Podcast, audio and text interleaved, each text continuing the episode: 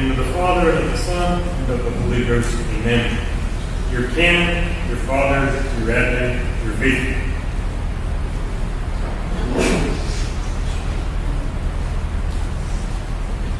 Why does the unjust steward get praise? Why does our Lord admonish us for being less wise than the children of this world? The answer to the first question is that the gospel doesn't say that the unjust steward was praised for being unjust, but because he acted prudenter, that is, prudently in a certain way, by being shrewd or sharp in judgment, which is part of prudence.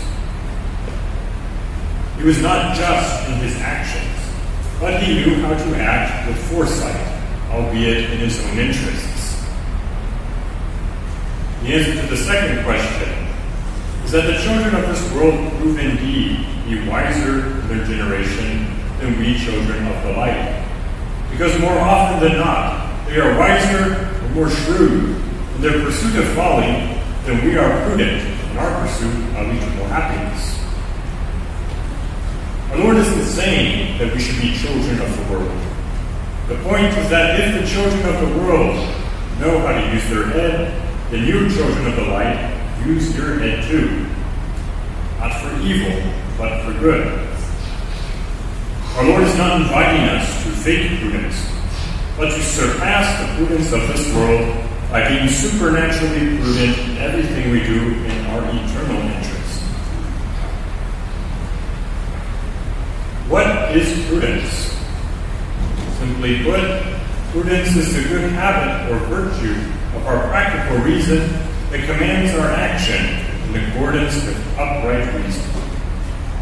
To be truly prudent, we must also possess the ability to deliberate or think things through correctly, and also the ability to make sound judgments or the right decisions. And in order to deliberate and judge uprightly, we must also have our life priorities straight. In all these areas, one may be at fault and therefore be really prudent, although it may still appear prudent. How can we be at fault against prudence? Faults against prudence are several, because as we saw, perfect prudence requires other good habits. First, if a prudent person uses good memory, intelligence, sound judgment, sound reasoning, and docility to good advice, an imprudent person skips these steps by precipitation. Precipitous people may appear smart because they often act or react quickly, but acting quickly is only smart if you're acting prudently. Next, if a prudent person is thoughtful, which doesn't necessarily mean he takes hours to decide, but just that he makes thoughtful judgments, then thoughtlessness afflicts those who judge imprudently because they fail to consider what was necessary to make a good judgment. Next, if a prudent person is constant in acting according to good judgment, the inconstant person sins by ignoring his good judgment when he allows himself to be distracted by something good in appearance only, but in fact harmful to his eternal soul. Inconstancy is caused very often by anger, envy, or lust, things that impair or completely blind the reason and can lead us to act in a very unreasonable way. Next, if a prudent person is shrewd and watchful, it means he has a sharp judgment and alertness. The opposite of this is negligence, which comes from the Latin meaning not to choose. The negligent man fails to be on alert and fails to make a judgment at all, either through contempt or lukewarmness or sloth, in a serious matter or in a less serious matter. We should pray especially not to fall into habitual venial sin or even mortal sin through negligence, especially negligence that leads us to neglect prayer, penance, and frequent reception of the sacraments. Then we have sins against prudence that are outright counterfeits. If a truly prudent person acts always with eternal life in mind, or earthly things insofar that they can help us on our way there, then there are those who have placed all their hope in earthly pleasures. These people act with a carnal prudence. They plan carefully, they deliberate, they decide judiciously, but not in the interest of their soul, but only of their earthly life. It is of these that St. Paul speaks in his epistle today when he warns us. We are debtors, not to the flesh, that we should live according to the flesh, for if you live according to the flesh, you will die. Finally, if a truly prudent man uses reasoning and judgment based on truth, the crafty man uses deceit and falsehood to reach his goal, whether this good be good, whether this goal be good or bad in and of itself. The crafty man will not hesitate to use guile or deceit in his words, nor will he hesitate to use fraud or deceit in his actions, if these help him succeed in his own selfish interests. These are the basic faults against prudence. So, dear faithful, what our Lord is asking of us today in the gospel is to be truly prudent. If we tend to be willfully and carelessly precipitous, thoughtless, or inconstant, negligent, prudent according to the flesh only, crafty, powerful, or fraudulent, we have to work with God's grace to be more prudent, as Christ wishes us to be. Shrewd as serpents, but simple as doves. Maybe we are inclined to act out of impulse.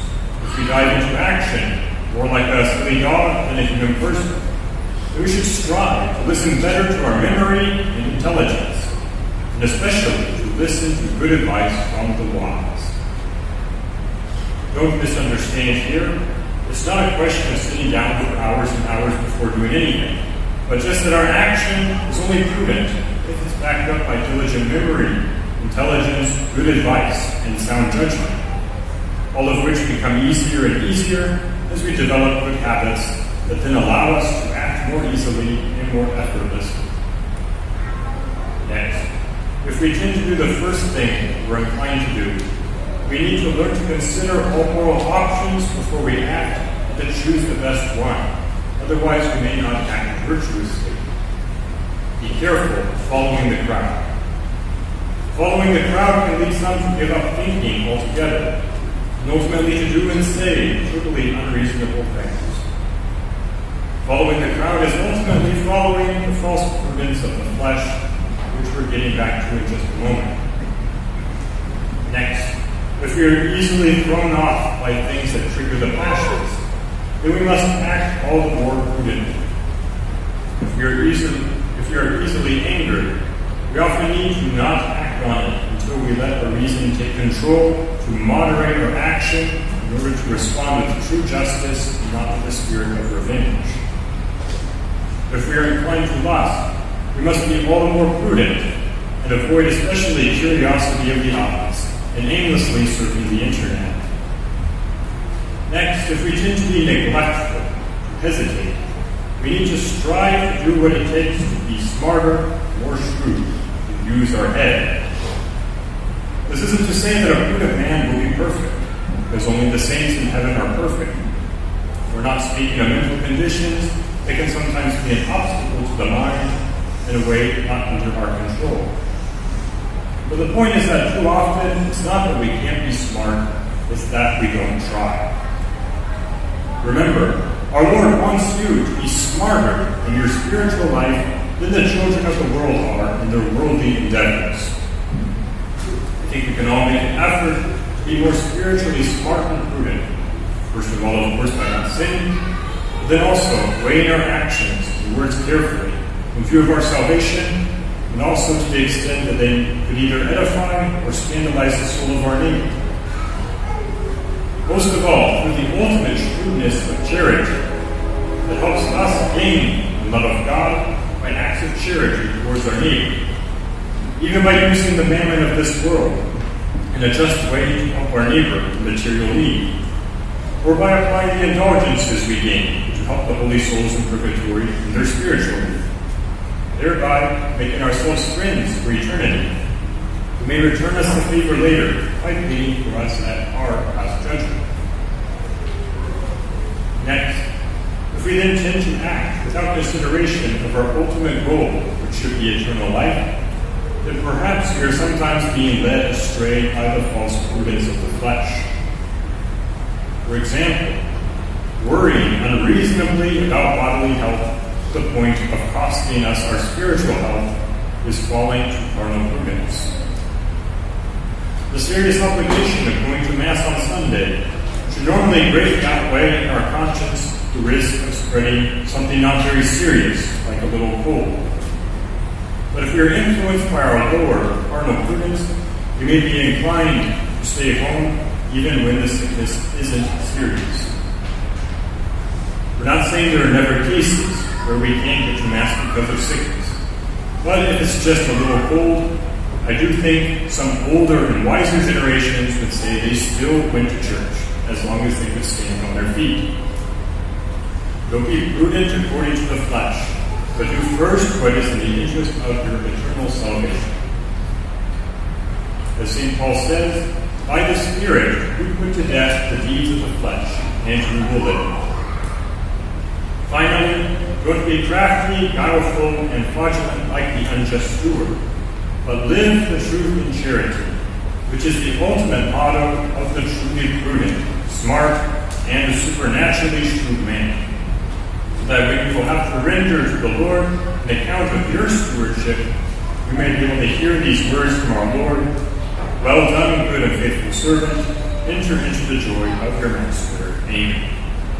The name of the Father, and of the Son, and of the Holy Ghost.